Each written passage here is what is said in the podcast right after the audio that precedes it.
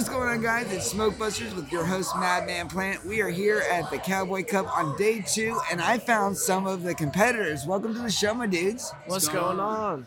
How's it been? It's been going good, man. My name's Levi. This I'm is my- Trace. Great to have you guys on. So, have you guys ever entered in a competition before? Yeah, we were in it last year. Oh, so you this is the second year Yeah, here. this is the second year. Last year was in Stillwater. Yeah. Last year, I believe we placed with Tangy and Mod Grapes. Okay. So this year, we're hoping to land a little higher up in the rankings. So when you say place with, like what level? Like I think first, it was third? uh, eighth and tenth place. Okay. And what strains were those? Tangy and Mod Grapes. Okay. And what are like their crosses? Those indica, sativas, hybrids? So Tangy's one of our farm favorite sativas. I believe Okay. its cross is Tropicana Cookies and Clementine.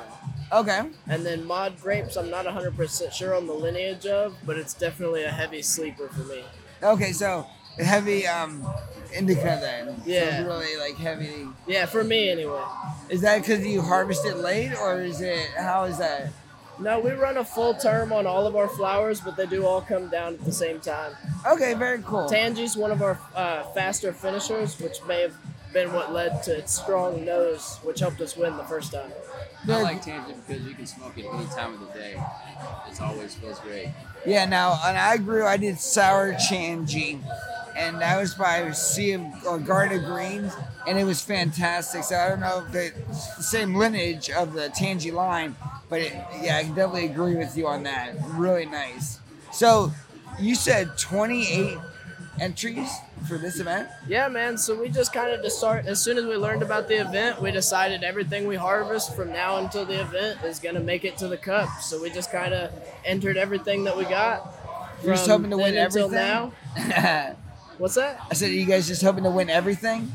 you Uh, know, A little bit of this, a little just the indoor flower. We got we got some entries in the concentrate and the pre rolls as well. Oh, but, very cool. But uh, yeah, we're hoping to really try to take those three. But if we can, just walk away with one. That'd be great.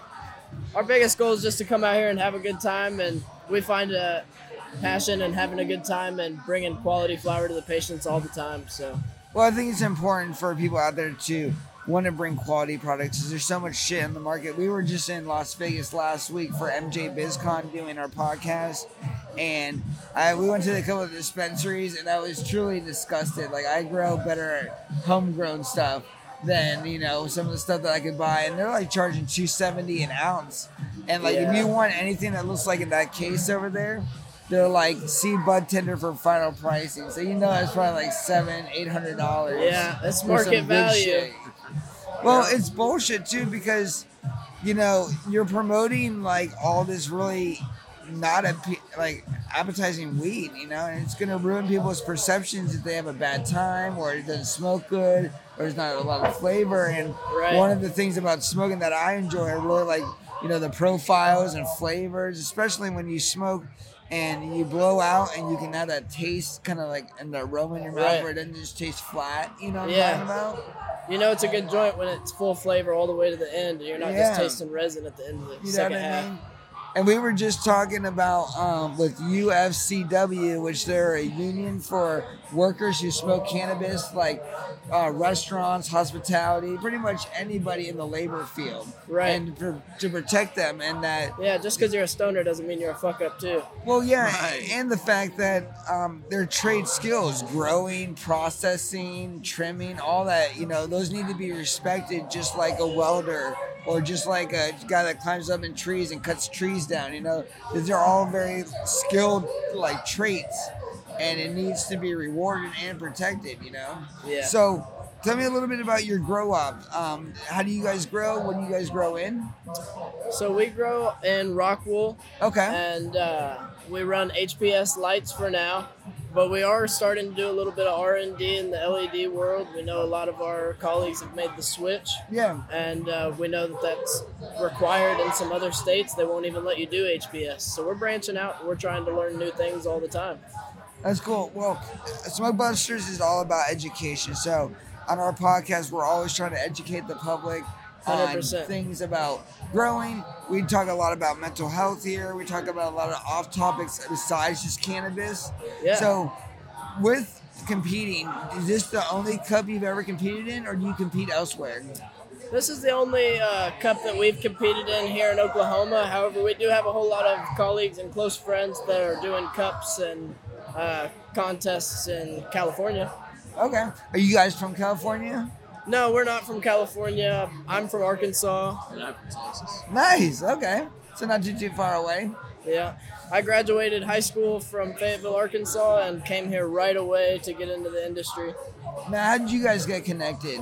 Well, my dad lives here, so I moved up here to come live with him for a little bit. And I ended up getting a good job at this uh, grow farm that we work at. And he started working there too, so we became good friends and just started hanging out.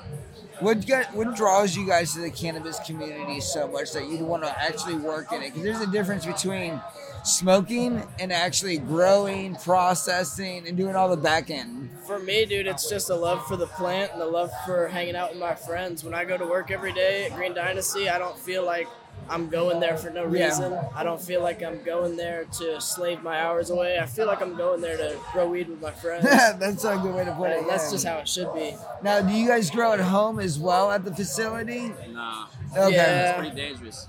Yeah, we're not trying to cross contaminate our gardens from our, our Makes from sense. home, so it's actually kind of like we don't really like it when we have gardens at home. Any of our employees or or any of our homies, and I think uh, that does make sense with the IPM. we, we farm enough pest weed at work. You know, we don't want to go home and take care of weed. At work. We don't need to do anything at home. Okay. Not enough time. But sometimes you like have those special projects where you do like bonsai or something very unique. If I was- like a one-off. If you know I was to mean? do anything at home or on my own time, it would be breeding. I've always wanted to get Very into cool. breeding, but I've never had a dedicated space. yeah, and uh, it's another dangerous thing. You know, you could easily pollinate your rooms by not being sterile. wind up with ten thousand um, herm plants with Yeah, twenty or hundred thousand seeds. no, I've done that before very early on in my career, and that's never again, dude. It's not a good time. Yeah. What are some of the major roadblocks and hurdles that you guys have faced along the way as far as getting in the industry and having your own grow? Um, man, say that one more time. What are some of the main hurdles that you've had in your industry getting into it, like setting up your grow, Uh, well- getting established? I can tell you one uh, hurdle that we had to face was uh, transferring over to Metrc when it first came out. Okay. That's a big one. Yeah, There's a that threw everybody through a lot of- loop. A lot of stuff to learn. Yeah. On the computer. And it wasn't well even- on paper. It wasn't even all on our side either. You know, it was such a hurdle for everybody to go through that we found ourselves having to teach a whole lot of our customers as well, just so that they could get our packages on the shelf. Now, with your product, are you guys in dispensaries? Where does it go after you guys um, deal with it?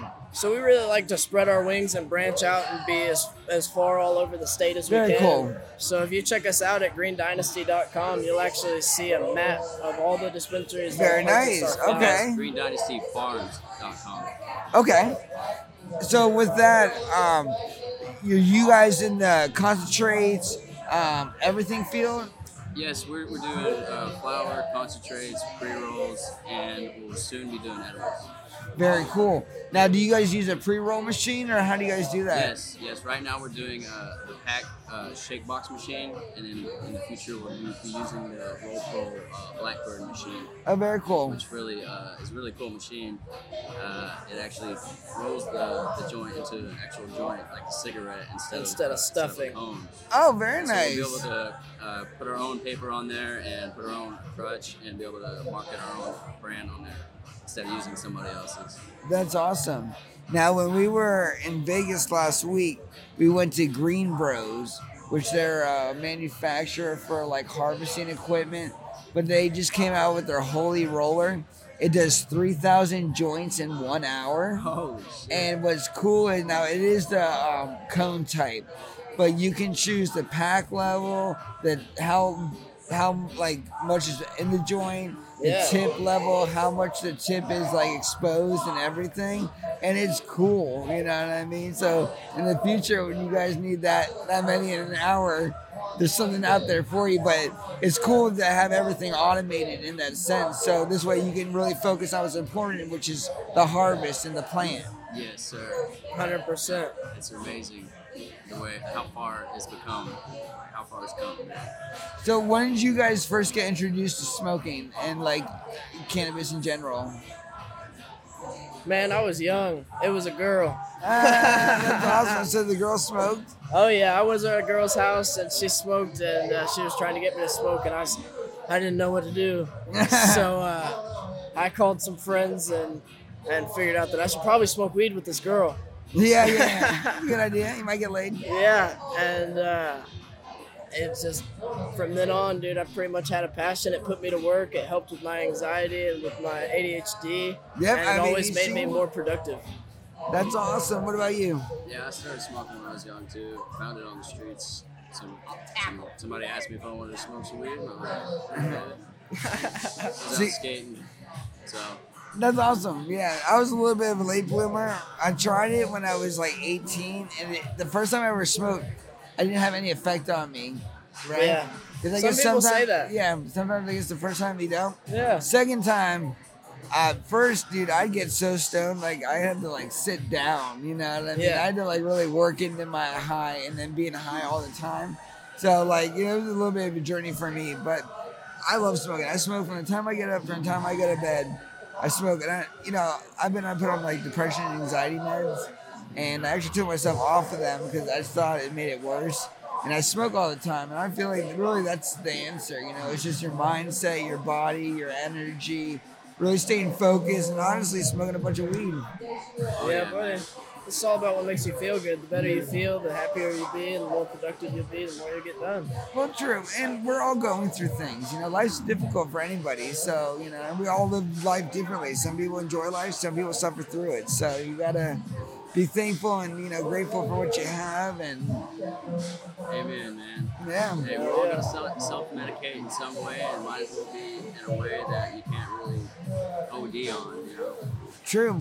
Unless you're like my friend who took too much of an edible and then puked oh. during our oh, Yeah, man. You gotta be careful with those edibles. he puked during our podcast and it went everywhere. Oh yeah, man. Yeah. That's It was I hilarious. That's why I smoke that top shelf flower.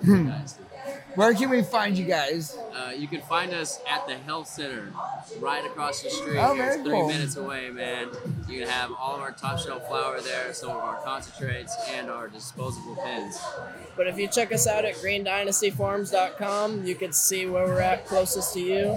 Maybe we're in your favorite dispo already. So we're in Virginia, so I hope so. But I don't really go to the dispensaries, but um, if I'm ever in an area that has your product, I'm definitely pick it up. But um, For in sure, Virginia, we it's still a great area with dispensaries. You can grow it, you can't you can't buy it yet. Really? So, Hey, maybe we'll be branching out to uh, states near you. dude, awesome guys. For more information, check out Smoke Busters, and we got more podcasts coming your way. Hell yeah. Peace.